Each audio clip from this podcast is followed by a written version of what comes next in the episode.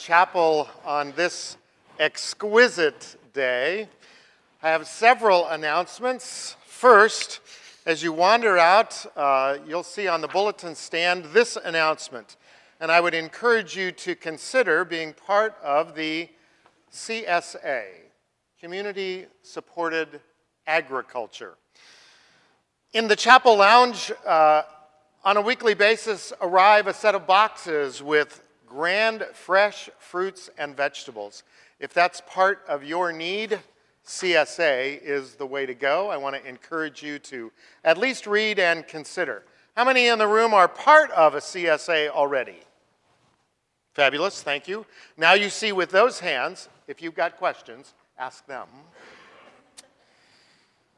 Suicide is indeed a hard thing, a hard thing to wrap one's brain around, wrap one's heart around in a hopeful sort of manner. So there's a suicide prevention walk coming up on March 5th. You'll see the announcement in your bulletin. I encourage your attendance at that. On the side of this organ up here, there's a little plaque. It commemorates 45 plus years of service to this university. The name on that plaque is Carl Bertram Swanson. Carl died this last week, and his memorial service will be held up in Santa Barbara. A graduate of Augustana Lutheran College, Rock Island. There's two Augustanas. Jerry Miller, where's the other girl, Augustana? Perfect. Yeah, Carl would tell you that wasn't the real one. The one he went to was. And so uh, we remember him well, and uh, as information comes about the service, indeed you'll be notified. Uh, did we run out of bulletins and you need some more? Share, if you would. Thank you very much. Uh, youth workers of the ELCA, stand. Yeah, this is public humiliation. Thanks for showing up.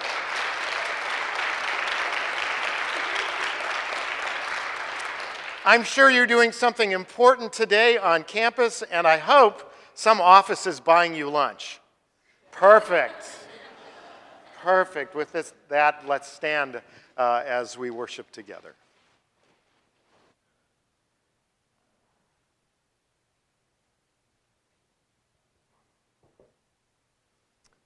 Gracious God, your table is wide open, your love given to all people. We come to you, O God, with our fears and concerns, with our joys and gratitude. Your world is diverse and extensive. Your desire is to hear each one of us as we call out to you. Amen. Together we sing. Let us pray. Gracious God, we know that all things come from you and we pray to you. We pray for you to take care of us. You desire the service of our hearts and the service of our hands. At this sacred moment, we take time to raise up our prayers and concerns to you. In your holy name we pray. Amen.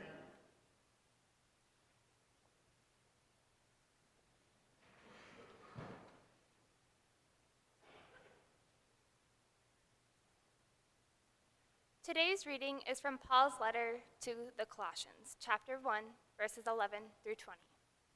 May you be made strong with all the strength that comes from his glorious power, and may you be prepared to endure everything with patience while joyfully giving to the Father, who has enabled you to share in the inheritance of the saints in the light.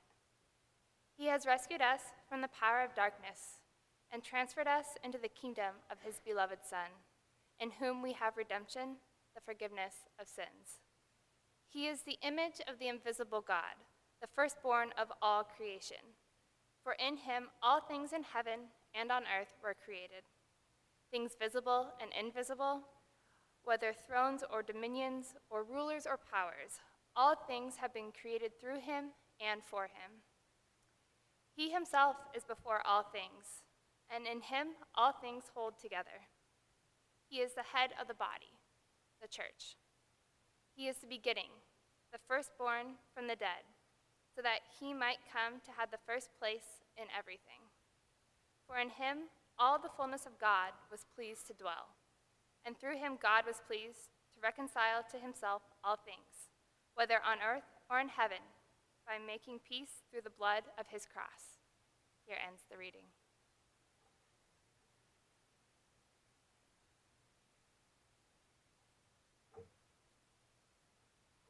Grace and peace. Amen.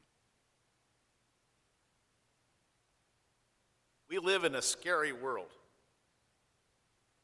a world full of uncertainty, a world of deep divisions. I'm an enthusiastic newspaper reader, and not too many of those left, and a news watcher on TV, although that's more frustrating because it's such a slow process. And now, when it's possible to get notification on your smartphone of every important story that comes along, I find it's a little overwhelming to deal with all the news. I've been following the ongoing refugee crisis in Europe and the interminable conflict in Syria the Zika virus in Brazil and Central America, and more recently the Pope in Mexico, and of course, our national two ring circus, the upcoming presidential election. And what I see out there is disharmony and confusion, and conflict without resolution, and rising stress and tension and fear. Maybe that's also how the early Christians to whom St. Paul addressed these words in the letter to the Colossians felt about their world, full of challenge and variety and disunity. Because it's clearly Paul's goal to reassure and comfort and strengthen the faithful in the face of all the things that frighten and unsettle. There are three ways in which he does this in this short passage. First, by emphasizing the unity of all things in God. Second, by declaring the fullness of God exists in the person of Jesus. And third, setting these deep unities over and against the apparent disharmony of the world. And so, in doing so, Paul tries to give his listeners hope and strength and patience to endure and thrive in a world full of contradictions. The unity of all things in God is not just a Christian belief, of course. Ideas like this cut across all the faiths, and they underscore the fact that the world is not just divided into the pure and the impure, but that everything that is bears the fingerprints of the divine. There is nowhere in creation a God free zone. There's nothing that God has rejected that we also need to reject, at least no divinely created thing. We can embrace the world as God's world right now without needing to wait for anyone to make it perfect. Knowing that, I think, gives us strength and patience and endurance to negotiate the choppy waters of life, to work for justice even when it seems elusive, to emphasize all humans as sisters and brothers, even in our great diversity. And knowing that, we are held back from hasty judgment as we see ourselves bound closely together across the world, sharing responsibility for justice and prosperity and peace right here and right now right now. Because believing in such a God is a promise already fulfilled, not just a future hope for someday when we get it right. God is already with us through our neighbor right now. Right now, because the Spirit of God's love works in us and makes us confident that we can do good right now because the God who is shown to us here is one who works in humans and through humans, who is concerned with human freedom and human health and joy, and who invites us into closer connection to each other and to God. On the surface, Paul here seems to be narrowing everything about God and creation and human goodness and the divine future down to the person of Jesus Christ. And in this, our interfaith age, that can seem like an exclusive claim. But I'm convinced that that, that is not the purpose of this message. That instead, Paul is universalizing the message of Jesus, is spreading it out to be one of all creation and all humanity drawn together by God, called to listen to one another better and to recognize the face of God even in those different from ourselves. God's self revelation in Jesus is not just so that we can see God better and more clearly, but that we can see God in each other better, too. And ultimately, we can draw from this the confidence to take risks in our welcoming, in our getting to know better those not like us, whether different by faith or race or wealth or poverty or social status or gender identity, knowing that we are all called together to transformation of ourselves, of our societies, and of our world. Those of us inspired by God through Jesus are called to join our hearts and hands to those of any belief whose motivation, like ours, is peace and justice and deeper understanding in a challenging and scary world. Places like this university and people like you, its community, are where this hope lives and is fed and nourished through compassion and deepening understanding.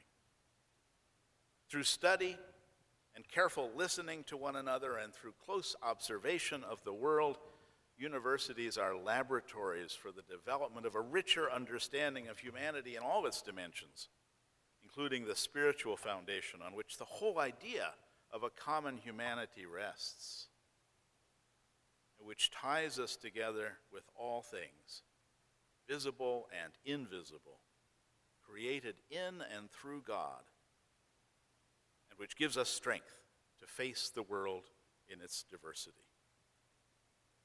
May that be so for us. Amen. Let us pray.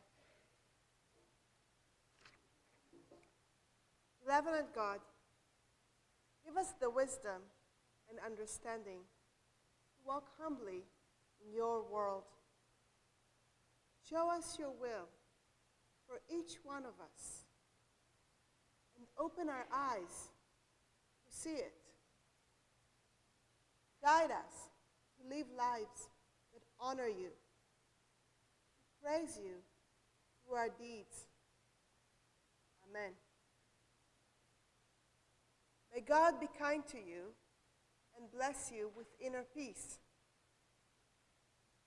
May God guide you to toil to peace around you.